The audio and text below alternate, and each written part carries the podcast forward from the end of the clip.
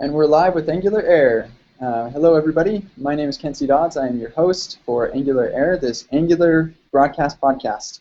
Um, and we are uh, we are joined today by some guests who know a thing or two about TypeScript and uh, using TypeScript with Angular, and that is our subject for the day.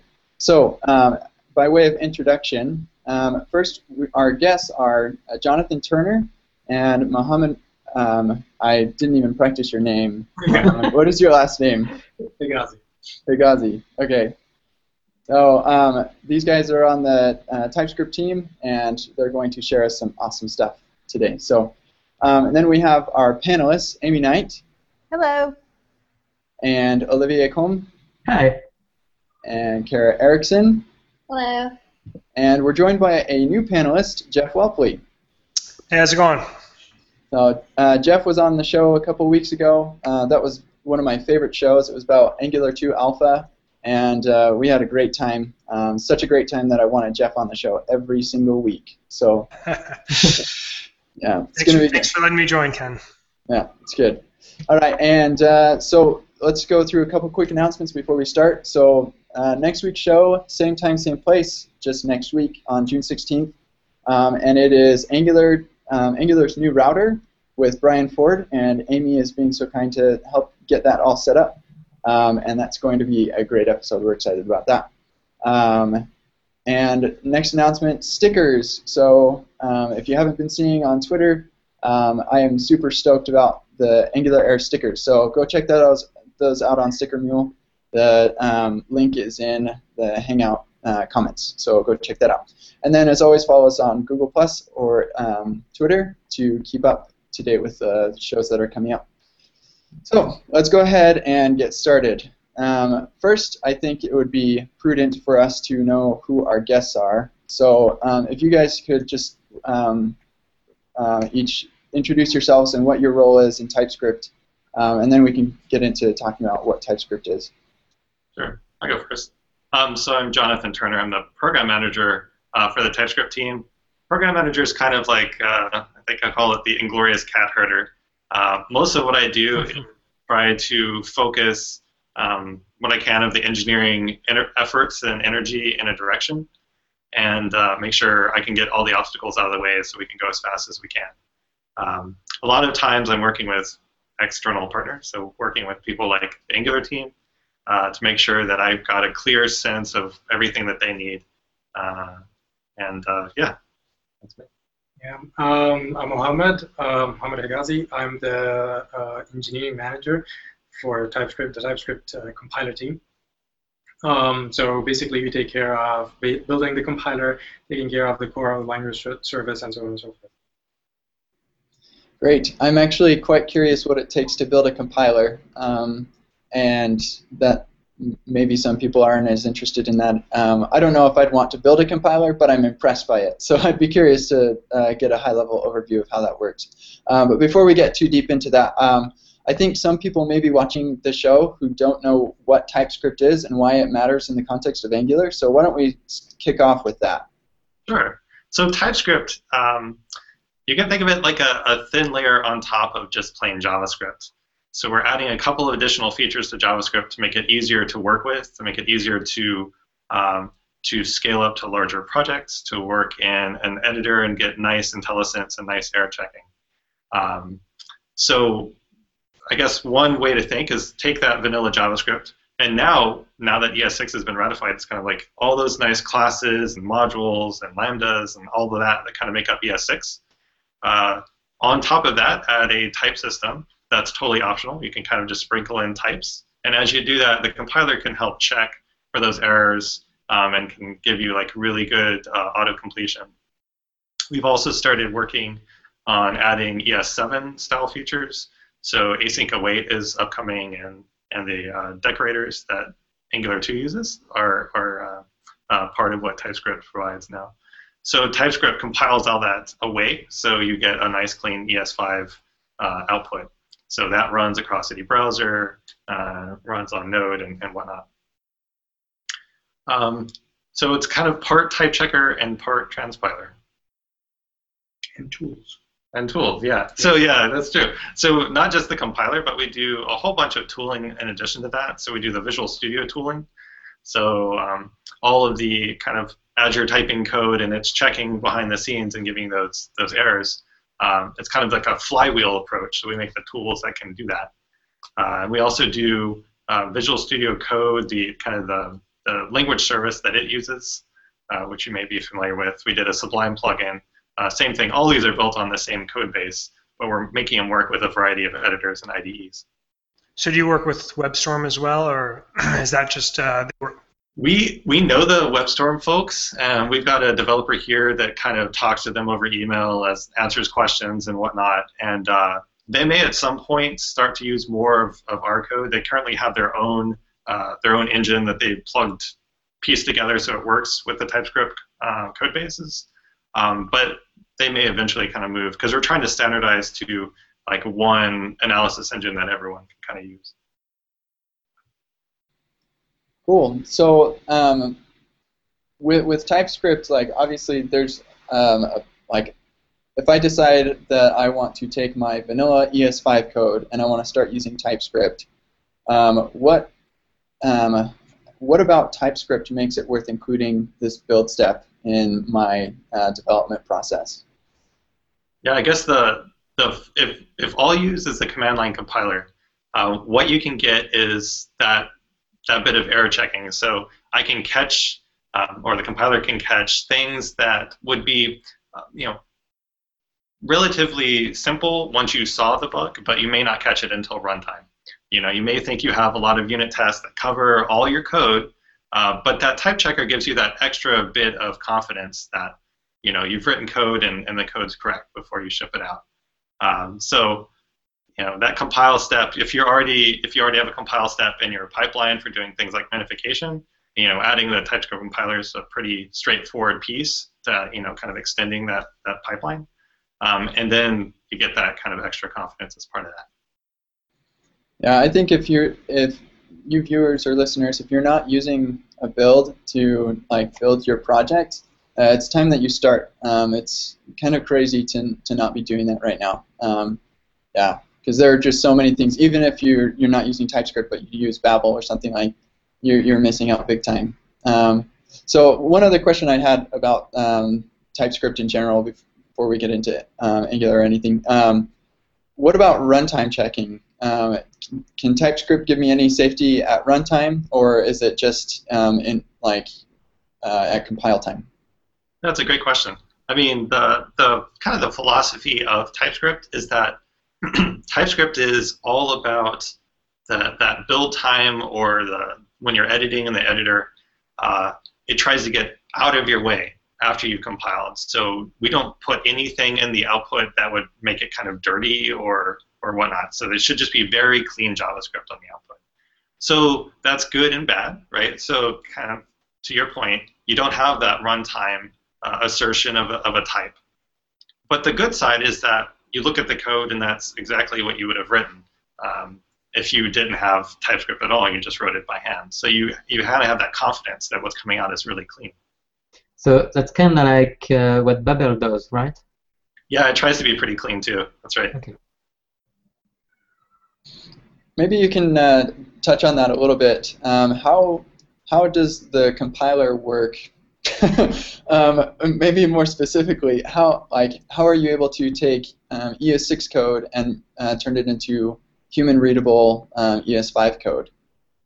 So so without going into uh, the details of the compiler architecture, but it is more or less your kind of normal compiler class in junior class uh, junior year in, in college. Um, we have a parser scanner and a type checker. And what we do is we, um, the basic assumption is that ES6 uh, is TypeScript is a superset of, um, of JavaScript. So JavaScript, by JavaScript I mean ECMAScript, any ratified JavaScript kind of standard. So you take JavaScript, it's a valid TypeScript, just copy your JavaScript, paste it in a TypeScript file and run the compiler on it. It's a valid syntax. Um, the only thing that we add on top is types. And in addition to some some additional kind of syntactic sugars. So um, the compiler is just a normal JavaScript parser. We parse these, we parse the types, we do our normal kind of syntactic validation, make sure that you didn't miss uh, uh, parentheses or anything like that, and so on and so forth. And then this is where the type checker comes in place. Um, the type checker is is basically trying to infer types as much as it can and understand the type annotations that you have um, put in place. It does all the the checking between like if you said that a variable is a string, it makes sure that you never assign a number to it. If you have a function that is declared that would accept um, object as a property bag, you cannot um, you cannot give it um, another function, for example, and so on and so forth. Um, once the type checker has, is done um, with its um, with its work, which is basically generating errors, at that point, the type checker, the only purpose that the type checker is there is to give you warnings, to tell you that you did something that was not intended uh, per se. Uh, once it is done with its work, we go back to the normal kind of transpiler mode, which is like we have an AST in memory, we have a tree of your JavaScript, input JavaScript, and we do a symbol transformation, a text-to-text transformation process where we rewrite it into, uh, depending on what we're doing. So there are different transformations. So one of them is, as Jonathan mentioned, like uh, bringing you ES6 today without having to have the support in the engines. So one of them is um, rewriting classes, rewriting string templates as normal strings, rewriting uh, uh, like um, destructuring patterns as normal assignments and so on and so forth. Uh, and and there's another one which is module transformations. So we uh, we will compile down um, your ES6 modules into either CommonJS or uh, AMD like um, um, normal AMD or UMD or system.js support and so on and so forth. Um, and these involve transformations of what it means to um, how exports are wired and so on and so forth. Um, back to the cleanliness of the output, we have we've tried from the beginning is just to keep it uh, idiomatic as possible. Is try to write like for example our class pattern is what you would write um, like uh, if you were if you were to write like prototype inheritance chain using functions basically. So if you had enough time, you had all the resources, and you tried to play with it for a bit, and you reached the kind of like the simplest syntax where you can do that. And um, I think ju just looking at JavaScript, it will be hard to to to know that it was um, was auto generated. That's kind of part of what we try to do. And we go into kind of a lot of pain to make sure that the emitted code is just like your input code. We try to maintain order. We try not to change the order of statements. We try to keep um, um, like we do not try to inject any logic. Anything that you've written will get on the other side, and so on and so forth. And anything that is not expected, especially when it comes to performance, um, we try not to. So, for example, if if you're using accessors like getters and setters, we will tell you that we cannot do it in a good way in ES3, and we will let you decide what you want to do. Um, yep. Some of the patterns that we output, like for example, the classes to the kind of the function closure pattern, um, that was informed by one of the guys that helped create the, the JavaScript engine for Internet Explorer and for Edge. So he was kind of looking over our shoulders, looking at the emitted uh, JavaScript, saying, "Oh, you know, you want to tweak the pattern that you're emitting so that it's this style of pattern, and when you do that, you're going to get a lot better performance in the in the VMs." So um, we did that um, on the, the TypeScript compiler, and then the the Google team, the the V8 team, took our output and started optimizing for it as well. So you can kind of use that same output pattern, and if you're writing in TypeScript, you get that nice clean performance. And, and, the idea is you start with JS, you end with JS. Like your code, it's JavaScript, TypeScript is JavaScript. You write your code, and if you know JavaScript, you know TypeScript. You write your code. Um, we give you the option to write additional type information that will enforce some rules at design time, but they evaporate once we're done, and you're left with your code. And um, as we um, always say, like um, if you really um, at some point you do not like TypeScript, take your JavaScript output that is generated and go on. So I was listening to another podcast yesterday with uh, Amy uh, on JS Jabber, and uh, it was about uh, ESLint, and they said that they were using um, Esprima as a parser. Are you using this as, as well, or another one? No, Maybe. we're using. So we have we have um, we have a different parser. Is it's a lot similar. Um, just the handwritten recursive descent parser, your typical uh, parser. The the difference is when we started, we didn't we couldn't use um, Esprima. One of the main reasons is because we have tooling. Like we, we like part of the what we try to support is a core compiler, a core transpiler, and a type checker. In addition to um, supporting tooling like language service in um, in IDEs and editors and stuff like that. One of the scenarios that we really care about is um, is quick um, turnaround when you're doing like these operations an editor where you're editing most of the time. So we usually um, we always want to do something like like um, sub um, 10 milliseconds for these requests, and to do that efficiently, we need to do incremental parsing. Esprima didn't support incremental parsing. The tree is is, is kind of bigger than um, our tree, which is another problem. If you're working with IDEs, you're keeping a lot of stuff in memory, so you have to kind of be cognizant of your footprint. Um, we're we're really one of the I guess one of the claims for TypeScript is that it, it helps you with the larger scale applications.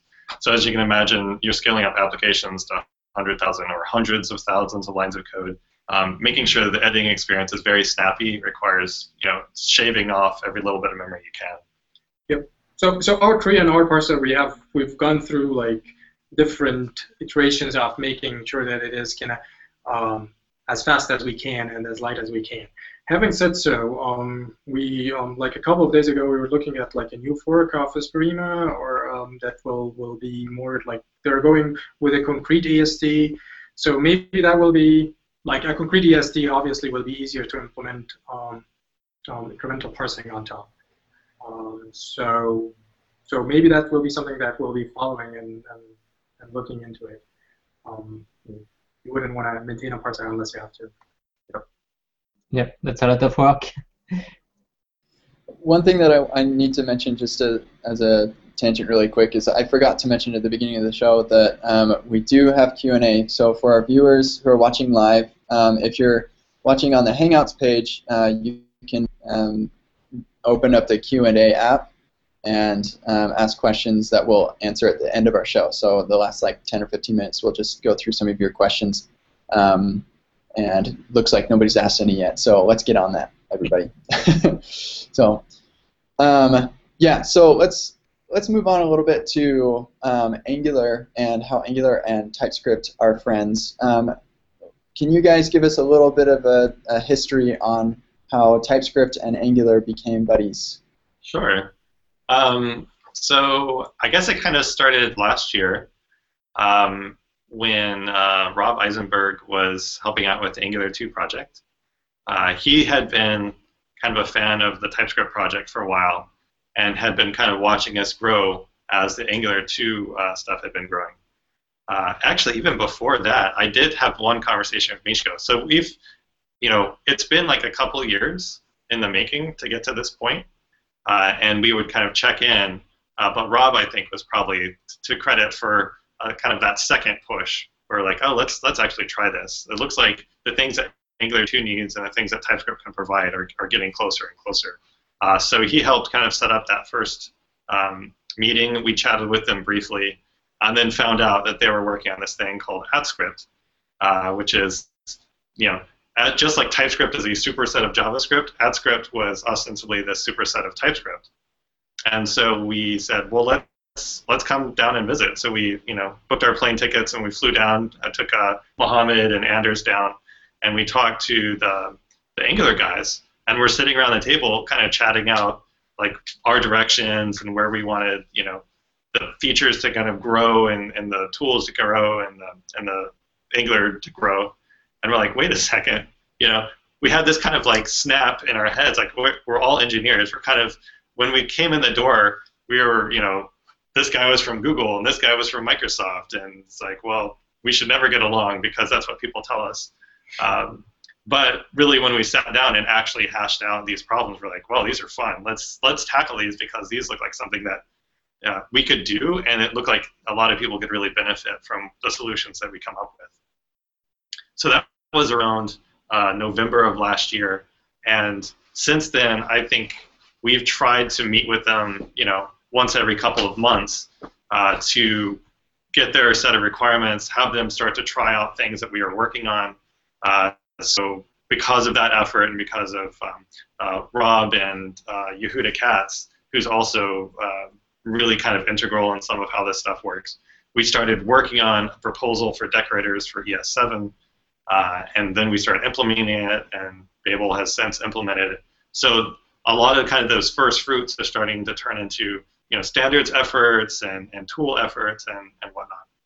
Uh, so once they saw kind of the direction that we were going, you know, that's when around March, you know, so like literally right before ngconf, they're like, no, this is good. Let's let's build Angular 2 on on TypeScript because we like these guys. We think that direction is a good direction, and, you know we can work together with these guys. So um, that's what we did. We kind of said, let's do it. So since then, you know, they've of course they announced at ngconf they're building on TypeScript. They're getting rid of that the AtScript and not really getting rid of it, but the kind of the principles and philosophy of AtScript merged into TypeScript so that the, the kinds of things they wanted to do, uh, we would be able to do ourselves. So, um, what does it mean for Traceur, uh, since TypeScript has its own transpiler? Right. So, um, yeah, there's like a couple of transpilers. Traceur was one of the early ones. Uh, 6to5, which became Babel, was another one. Uh, I would say that that these are all these are all just trying to. Um, uh, if you don't look at like what TypeScript does with a type system, we're all transpilers. We're not trying to uh, move and replace things. But if you're talking about specifically for Angular 2, I think they're moving all their, all their tools onto TypeScript. So they won't be using Traceur as kind of the, the transpile tool. But in doing that step, they're also trying to open up to other transpilers. So they're, they're talking with the Babel team so that Babel will be able to work just as easily with Angular 2. So I'm curious, you know, at some point um, after the Angular team and you guys agreed, okay, we're going to do this you know, at some point, uh, two of my heroes, uh, Anders uh, and uh, Miško, got in a room to talk and really hash out the details of, of how they going to actually, uh, you know, merge these two concepts. And it seems like, you know, some things got in, like decorators, you guys obviously committed to, and some things didn't, like the runtime assertions. So can you give us a little bit of insight into kind of like the horse trading that went on between those two? Yeah, I, I think, um, you know, it wasn't it wasn't quite so you know shady. It really was. We were staring at a whiteboard. We're writing out. Okay, these are the things that we can do easily. These are the things that start getting harder. Uh, and we're like, let's tackle them one by one. So we started tackling them. The uh, the decorators uh, is something that we knew other libraries would, um, and uh, Yehuda, who had been doing a lot of research already on decorators, uh, was was kind of ready to jump in and start doing standards standards efforts work, which is a lot of work. If any of you have ever done that, I you know much respect. It's a lot of work to do that. Um, so he had already been doing that kind of work. So we just you know kind of hitched to that wagon and said you know let's all work together on that. So that that process has been kind of ongoing. The um, runtime types because uh, because TypeScript you know, is one of the efforts for doing types. And there isn't like a standard type system for JavaScript yet. Hopefully, maybe in the, the coming years there will be. Um, it doesn't make sense to kind of do standards effort work there. So what we've done is we've kind of made an experimental part of the compiler that will do uh, some very rudimentary injection of types into the runtime. Uh, we don't really promote it per se because I think we're still trying to bake it. We're still trying to figure out how it will work. Um, but you can get some of that basic reflection that AtScript allows you to do and then uh, use that. So for example, Angular 2 does use that so that they can do dependency injection. They'll do a quick uh, quick call to this this uh, experimental feature that will give them the types that they can then use to, to instantiate. So actually, I, I was wondering about um, Angular 2's use of uh, the type system and how that worked with the injector. Can either one of you uh, talk on that um, at all? talk about that. So um, just as Jonathan mentioned, we have like an, an, experimental flag that will allow you to capture um, some type information from design time and uh, and pass it and store it at runtime so that you can access it. So this is how the decorators work, and this is what um, Angular 2 can uh, uses to do the dynamic injection. Um, there are limitations, of course. We do not we do not want to serialize the whole type system, just because it is a lot of um, a lot of data that most probably your program will not need all of that. It'll slow it down and so on and so forth. What, Um, one way to kind of think of it might be that um, the way it works now is it works with basic types and it works with constructor functions. Um, we don't do anything outside of that. But the nice thing with a basic type or constructor function is now I have enough uh, to go to you know an instantiation of using the constructor function, or I can do a wrapper that does a quick wrap of their function and checks the types as they come in. Yeah, pretty much. And I mean, that's that's the basic of dynamic injection you want to do. You want to have a you have a class, you want to instantiate an instance of it, but you want to kind of satisfy all its dependencies first before you you create that object. So if you have enough information about what it needs, you can go instantiate them, walk the tree, figure out what you need to do, and then do your dynamic instantiation correctly. Um, so we think that we have like enough pieces in place to allow for the dynamic injection scenarios. Um, still, we're still learning, so we'll see how that evolves, I guess, over time. Yeah, and if anyone that's viewing is interested in how how to like help out here, I know I'm kind of doing my plug early, but this is a great place to do the plug uh, because things like this, you know, we're not setting them in stone. There's like a lot of experimental features in TypeScript that we're just trying out. Um, any of the ES7 stuff is experimental. Any of this kind of not even ES7 yet. It's kind of like the inkle and the, the twinkle in the eye. Um, come jump on the GitHub and, and kind of help us out with it. Uh, as we design it, all the design is kind of in the open, so you can you can come and give your, your input at any part in the process.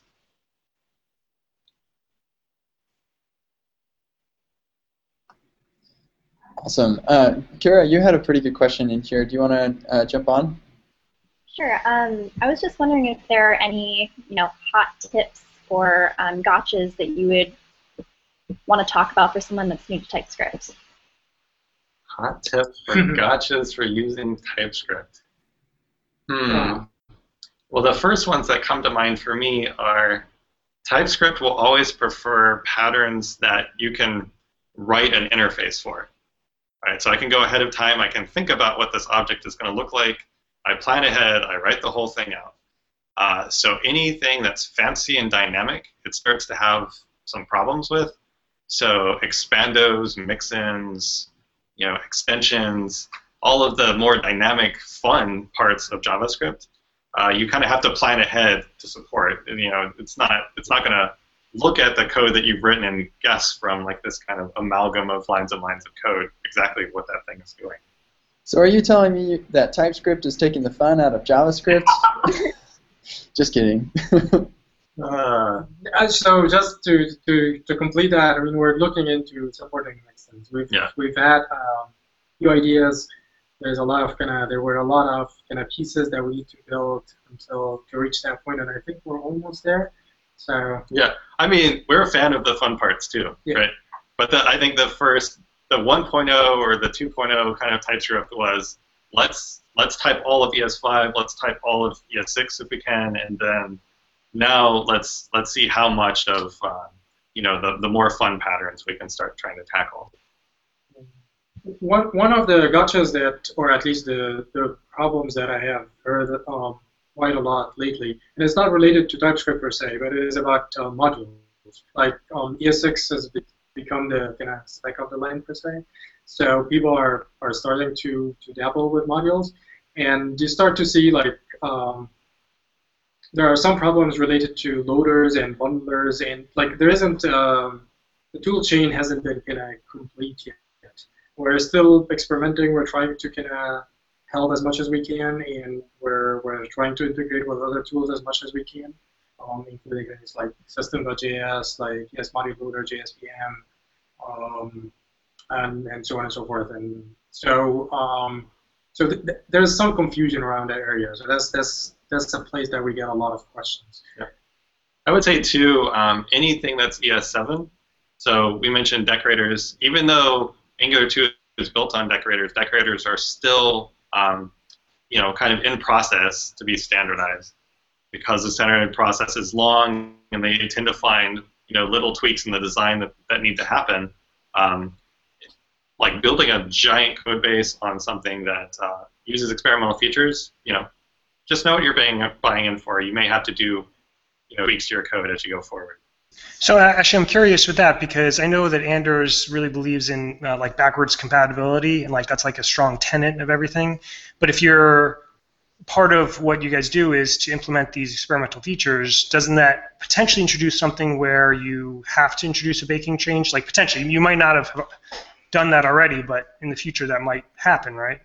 Yeah, there's there's always that risk of you know when we did the earlier versions of TypeScript, we aligned to um, you know a class syntax and an arrow function syntax and you know all these things that weren't in a ratified version of JavaScript and weren't going to be in a ratified version of JavaScript for three years. You know, each one of those was kind of a risk to build TypeScript on top of. Um, so it's it, there is kind of a calculated risk part to it. As you know, if we start incorporating ES uh, seven features before that's been ratified, uh, so there's there's a couple of things that kind of help us out.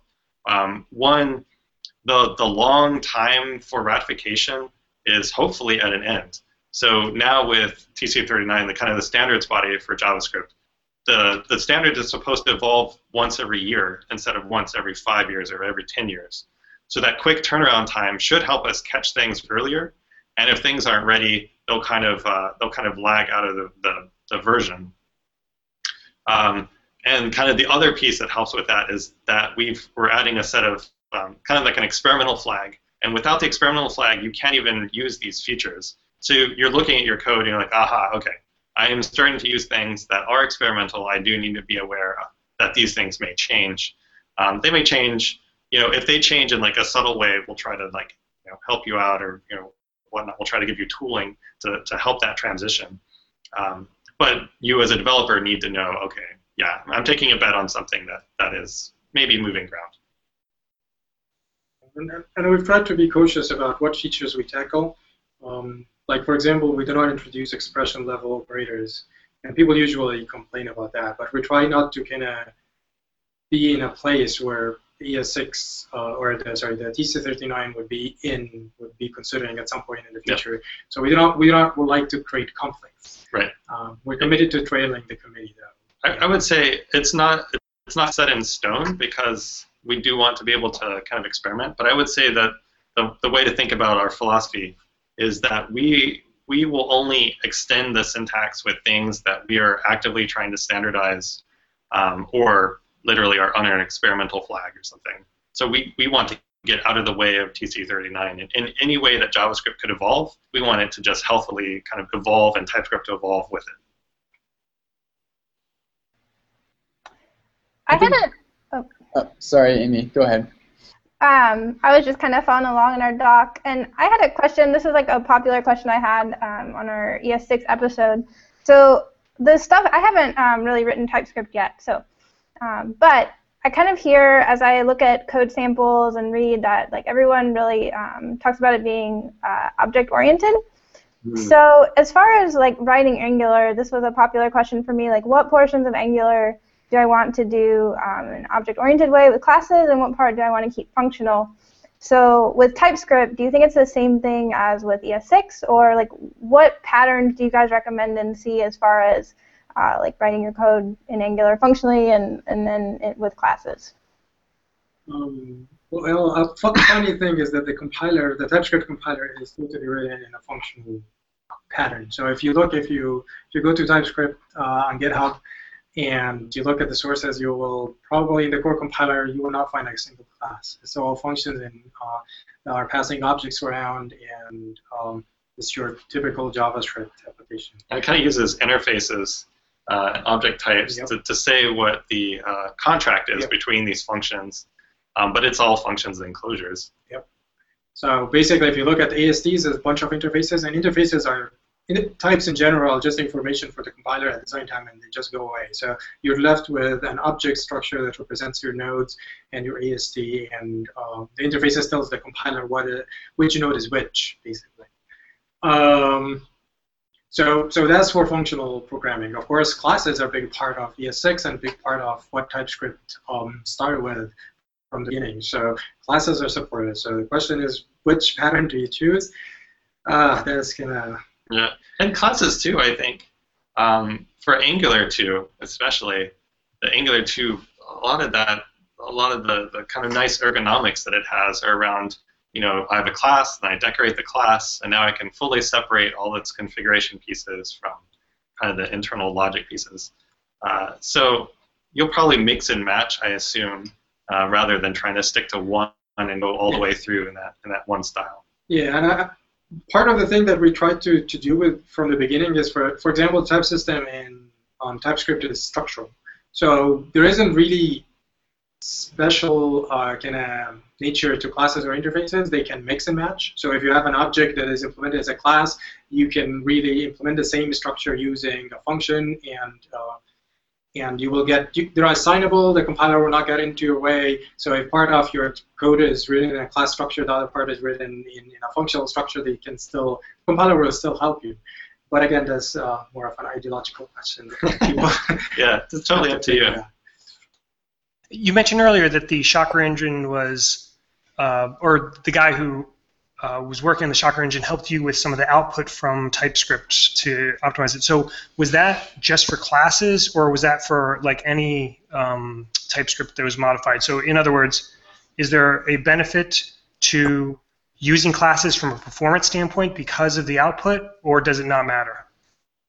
As long as you're using like good um, good patterns yourself in your code, um, the compiler is basically doing that part for you. So you don't have to remember exactly the nice patterns. So there is kind of a slight performance uh, benefit to using the class patterns in, in TypeScript. Um, but that said, if you use the same, you write that by hand, you know, you'll get that. Yeah, I mean, at, at the end, you're you're you're talking about engines and their optimizations, and different engines handle like Chakra and V8 are, are differ on what what optimizations they do for functions and classes and hoisted um, or sorry, like internal functions as well as um, like accessing properties that are not defined and so on and so forth. And then you're that is the part of the fun part about JavaScript is that you have to kind of you have to know what you're doing basically at that point. But if you're using the TypeScript classes, that's what basically Jonathan was saying is that so we'll, we'll try to give you an idiomatic pattern that is well kind of tested in, in the, um, has well tested performance characteristics. So I was curious in one other thing that uh, you mentioned earlier we talked about how the Google team, and it was obvious that, that uh, to move to TypeScript from AtScript. I, am sure that you've had some similar conversations with Facebook over their use of like they have the Flow library that they use that does some type inference. So was uh, what where did it was it different? I guess where they seem to like kind of stick to their direction and not kind of join forces. No, I, I think that's a good question, and uh, we did talk with them a few times when they when they first reached out to us. Um, they wanted us to put in JSX support into TypeScript. Uh, at the time, JSX seemed like, yeah, we could put that in under a flag. Um, you know, send us a pull request if you guys start on it first. Uh, and I think when they started looking at what they needed for their set of tooling, and you know, you would have to kind of interview the Facebook guys for the, the full story, but just kind of my, you know, my take from my my point of view it seemed like they have an infrastructure inside of Facebook uh, that plugs these certain types of tools like that plug together. Uh, so, for example, they have a PHP thing called Hack, and it's a server that does all this kind of you know testing of, of all their PHP code. And so they wanted something similar for all their JavaScript code. Uh, so they, they kind of took a lot of the, the same logic and moved it into testing JavaScript instead of PHP and made Flow uh, we we talk with the flow guys. Like I, I talk with the flow guys pretty regularly um, about ways that we can kind of standardize. It sounds like they have they have more experiments that they want to do rather than kind of locking into TypeScript. They want to kind of take flow and you know kind of keep evolving it in the direction that makes sense for Facebook. That said, we um, maybe a good time to chime in about some of the stuff that we're doing. So I know this is the, the Angular Angular podcast, but uh, I know some of you may also be doing React programming. Uh, we are adding a lot of React support to TypeScript in the upcoming version. So you'll be able to turn on a JSX mode, and then uh, when you do that, you'll be able to have kind of full type checking through all your JSX code and your classes. Uh, so you've got like a good React experience as well as a good Angular experience. Yeah, I saw that was like the second most commented thing on GitHub, right up to like up uh, against uh, non-null um, parameters or whatever, something like that. Cool. So Yeah, I think so- we're wind- winding down on our time, um, but I, I, we, I think we still had a question or two that uh, some panelists wanted to ask. Yep. Um, so Microsoft doesn't get any revenue from TypeScript. So how do you justify um, the investment uh, that you're doing in this open source project? Yeah. Um, so TypeScript serves a, a couple of roles. Um, when it was first created, it was created as a tool that, that teams inside of Microsoft would use to build large applications. So teams from Office and from Windows were coming to uh, the developer division where we work, and we're saying like, how do we how do we write large JavaScript applications, not just with one person, but like you know multiple teams coordinating effort. Uh, so TypeScript was kind of born out of that. Uh, so we have dozens of teams internally that use that use TypeScript uh, to build these large applications. Uh, because we help support that, that kind of gives us um, uh, kind of incentive to continue to, to grow inside of Microsoft um, because we help other people make lots of money. Um, there's also just a lot of energy in Microsoft around open source right now. So we are, you know, one of the we were one of the earlier projects to embrace open source, and now a lot of kind of the language efforts and developer division efforts are becoming open source. Um, and there's just there's just a lot of excitement around that, and, and and building good tooling that kind of works, you know, works with good standards, works with libraries, and you know, works with kind of the community as a whole. Yep, I really like the direction that Microsoft is heading these last years. Um, if you can, just ask the the Edge team to rename the browser to Spartan because I really love this name. Nice. Um, uh, yeah, plus one for me. I, I like that better than Edge. All right. Um, okay, so I, I think unless anybody has any other questions that they wanted to ask, I think we can go into the Q and A. We got quite a few good ones. Okay, um, we'll just jump in then. So um, the the top one that I'm going to pick um, is from Mike Hartington, and his question is, how could you take an ES5 based library and use TypeScript to get static typing? Great. So um, there's a there's an effort going on that's that we didn't actually start. It was just a couple people in the JavaScript community. They started documenting um, the kind of the type information for just you know plain old JavaScript libraries. So at the time we had put out a jQuery, uh, one of these what we call DTS files or typings files, and all you have to do is take that, drop it in your project, and then TypeScript will see that that file, and then we'll let you kind of get full type information, full IntelliSense against the library without changing the library. So that, that file kind of gives all that, that information. Uh, so they kind of started documenting library after library. It's now like uh, over 900 or almost 1,000. Uh, the, the site is called Definitely Typed, uh, and there's you know dozens of people uh, that started it, and now it's gone to hundreds and hundreds of, of contributors.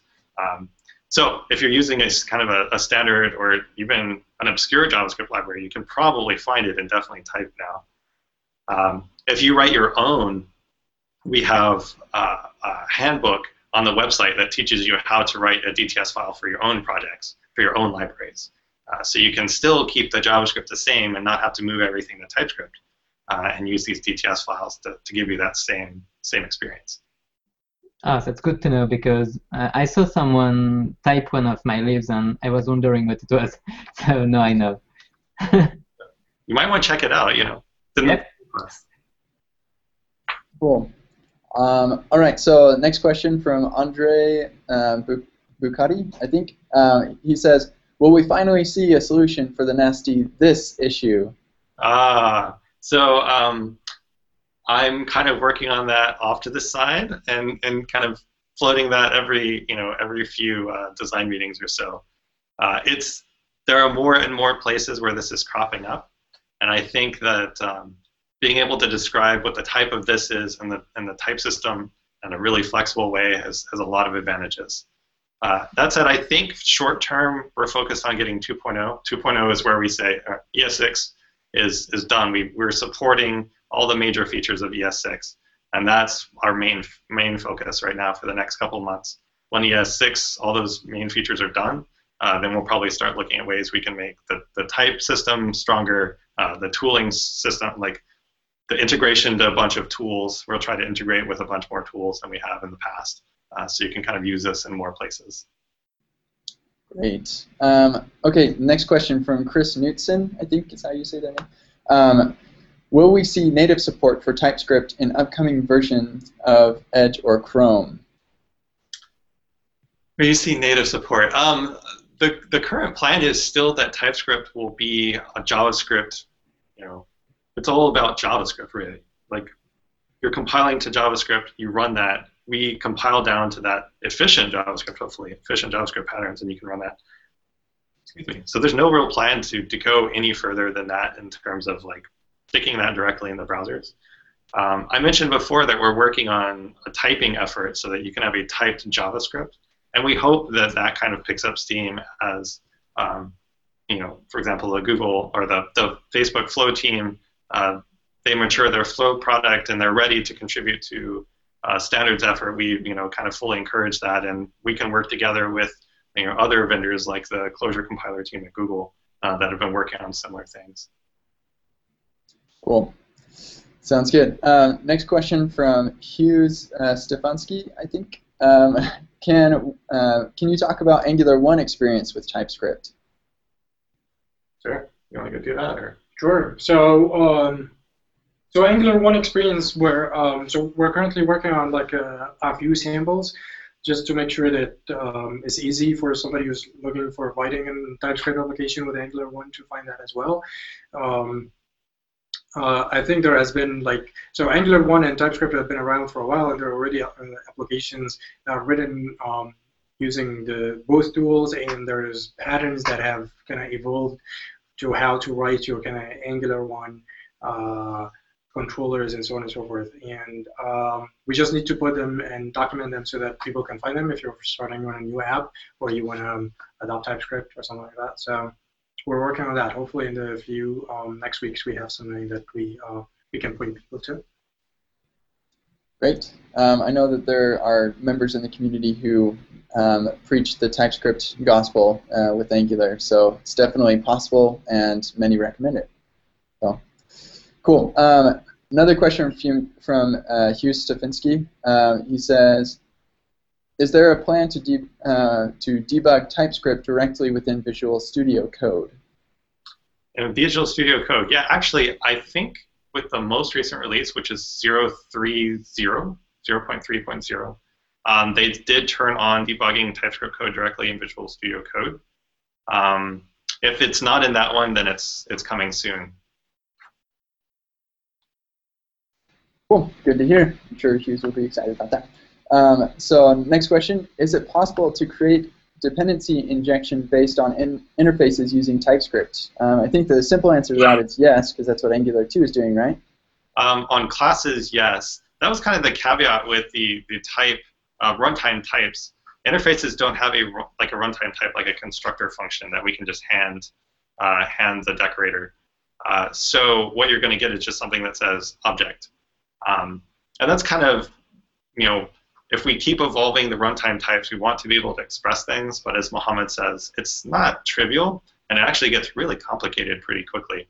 Um, you know, imagine an interface that's recursive, right? So how do you describe that in a really generic way, um, or a generic function, or generic, you know, whatever. So these these things we would we may continue to explore, or we may just say, you know, the set of functionality that we have now is probably going to you know, be the set for a little while. Um, but I think that that's one of those things that we want the community to kind of come on to GitHub and, and to chat with us as we're as we're kind of exploring these features. Yeah, and in addition to types in, in TypeScript are structural, so it's, it's, it's a bit um, it's, it's not trivial to do some dynamic injection using structural types because you have to you have to go figure out if the structures are compatible at runtime, and that's not cheap. You're working on hard problems, and we appreciate it. Cool. Um, so uh, another question by Sander Mack. I think that's how you say his name.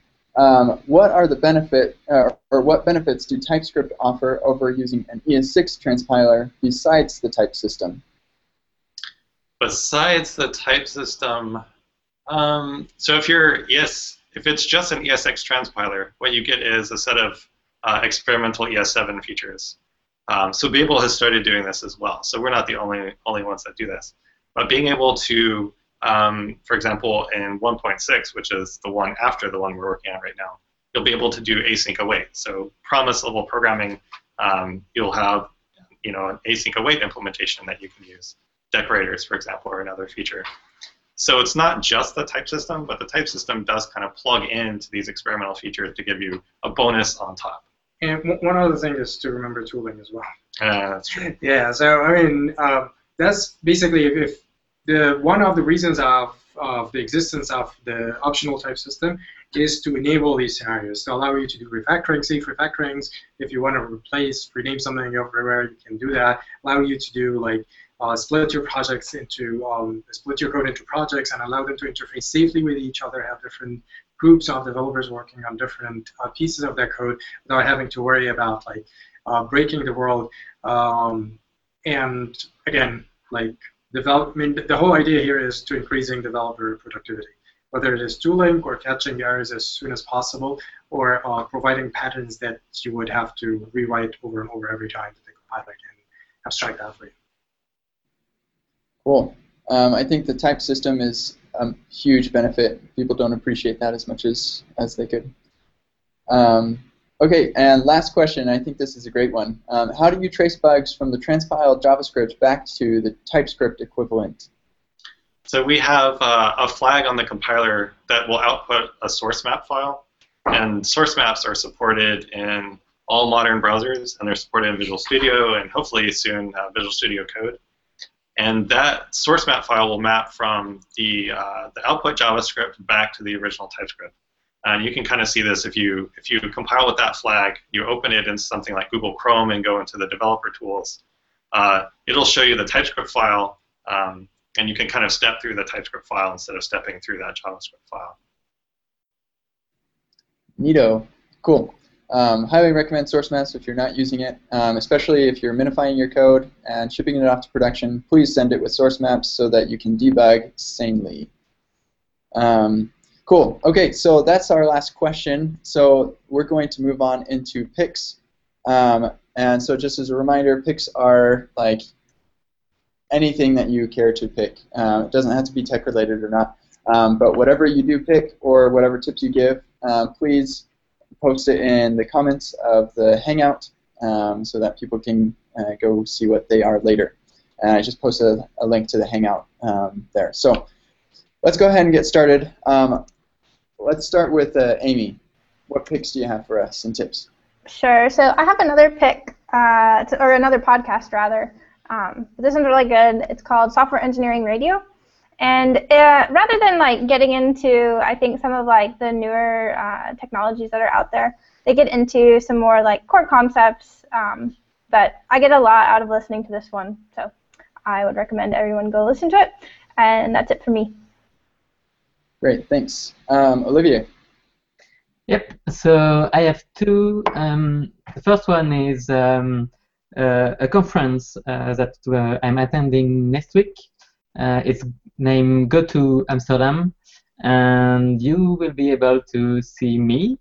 I will have uh, Angular stickers if I can get it them in time. And uh, there will be um, Pascal and Carmen as well doing another talk. So if you want to come, I post uh, the link. You can still buy tickets, and I can give you a discount uh, for the for the ticket. So use it. Uh, and my other pick is uh, not tech related. It's about uh, the last two episodes of uh, Game of Thrones.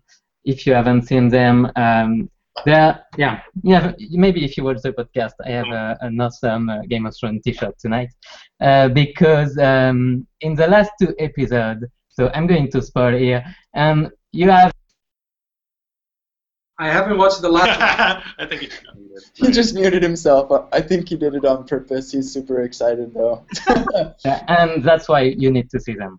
so if you if you are listening to this and aren't watching, I would highly. This is my pick. I want you to watch uh, Olivier just go crazy just right there. That was funny. Uh, thanks, Olivier. Um, You're welcome. uh, Jeff, do you have any picks for us and tips? Yeah, sure. Uh, for, two picks. First, uh, Angular U. Uh, we're two weeks out from um, talk that Patrick and I are giving on server rendering, Ang- Angular 2 server rendering. So uh, watch that online. If, you, if you're in San Francisco area, try to make it over there. And then the other pick is um, this past uh, episode of Adventures in Angular uh, podcast. Uh, my friend Gleb Bahmutov uh, was on, and I thought did a great job talking about Angular performance in Angular 1. Uh, so I would highly recommend that. I apologize, Kent, that he wasn't able to solve your problem, uh, but I, I think he did a pretty good job other, otherwise. I definitely plus one to that pick, and uh, he is planning on actually doing a, a screencast of im- helping to improve performance uh, for my problem uh, with uh, making Angular Formly even better. So let's see. Hopefully, we can put enough pressure on him that he does that. That'd be awesome. cool. Um, I, I guess I'm talking, so I'll go ahead. Um, so TypeScript is awesome because it gives you uh, type checking at compile time, um, and one of the things that I really, really, really like about React and something that they totally got right was prop types.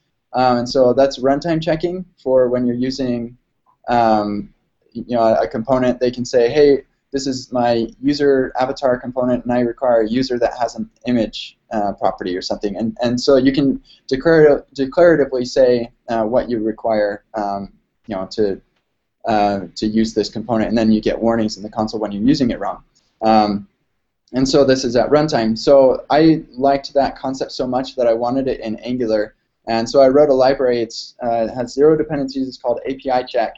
Um, and it's very similar to the API of React prop types, um, but it has no dependencies, and so you can use it. And I actually use it in Angular Formly. And when I start, when I implemented it, I got a lot fewer questions about how to use things properly. And I'm sure the TypeScript guys like totally get that.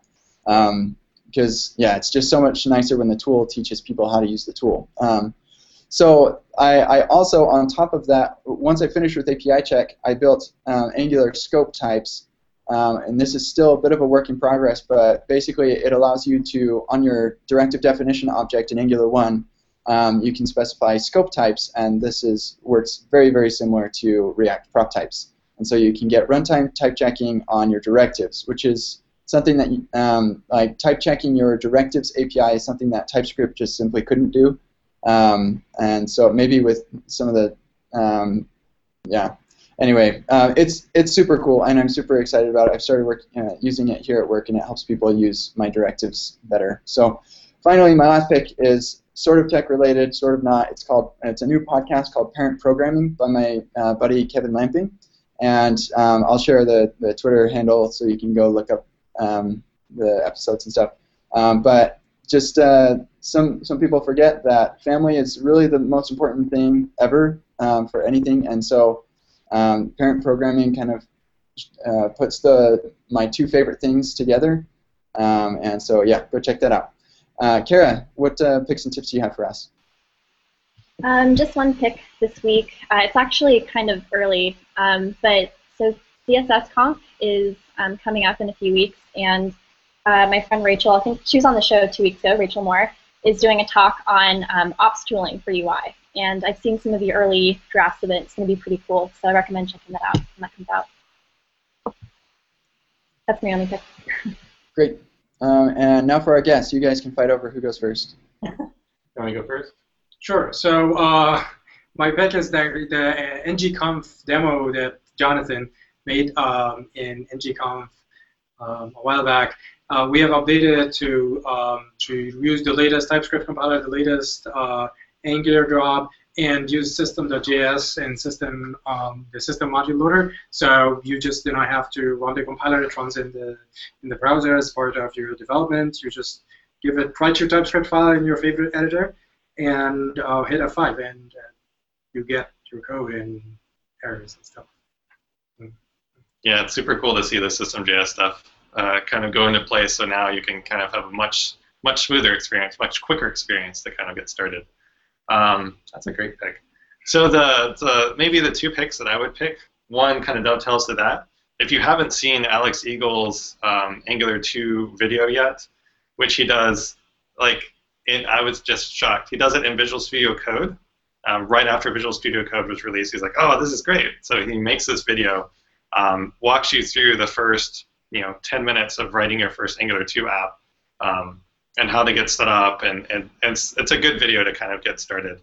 Uh, the other pick I would have, and uh, kind of goes along with, with Jeff, I'm also going to be at Angular U.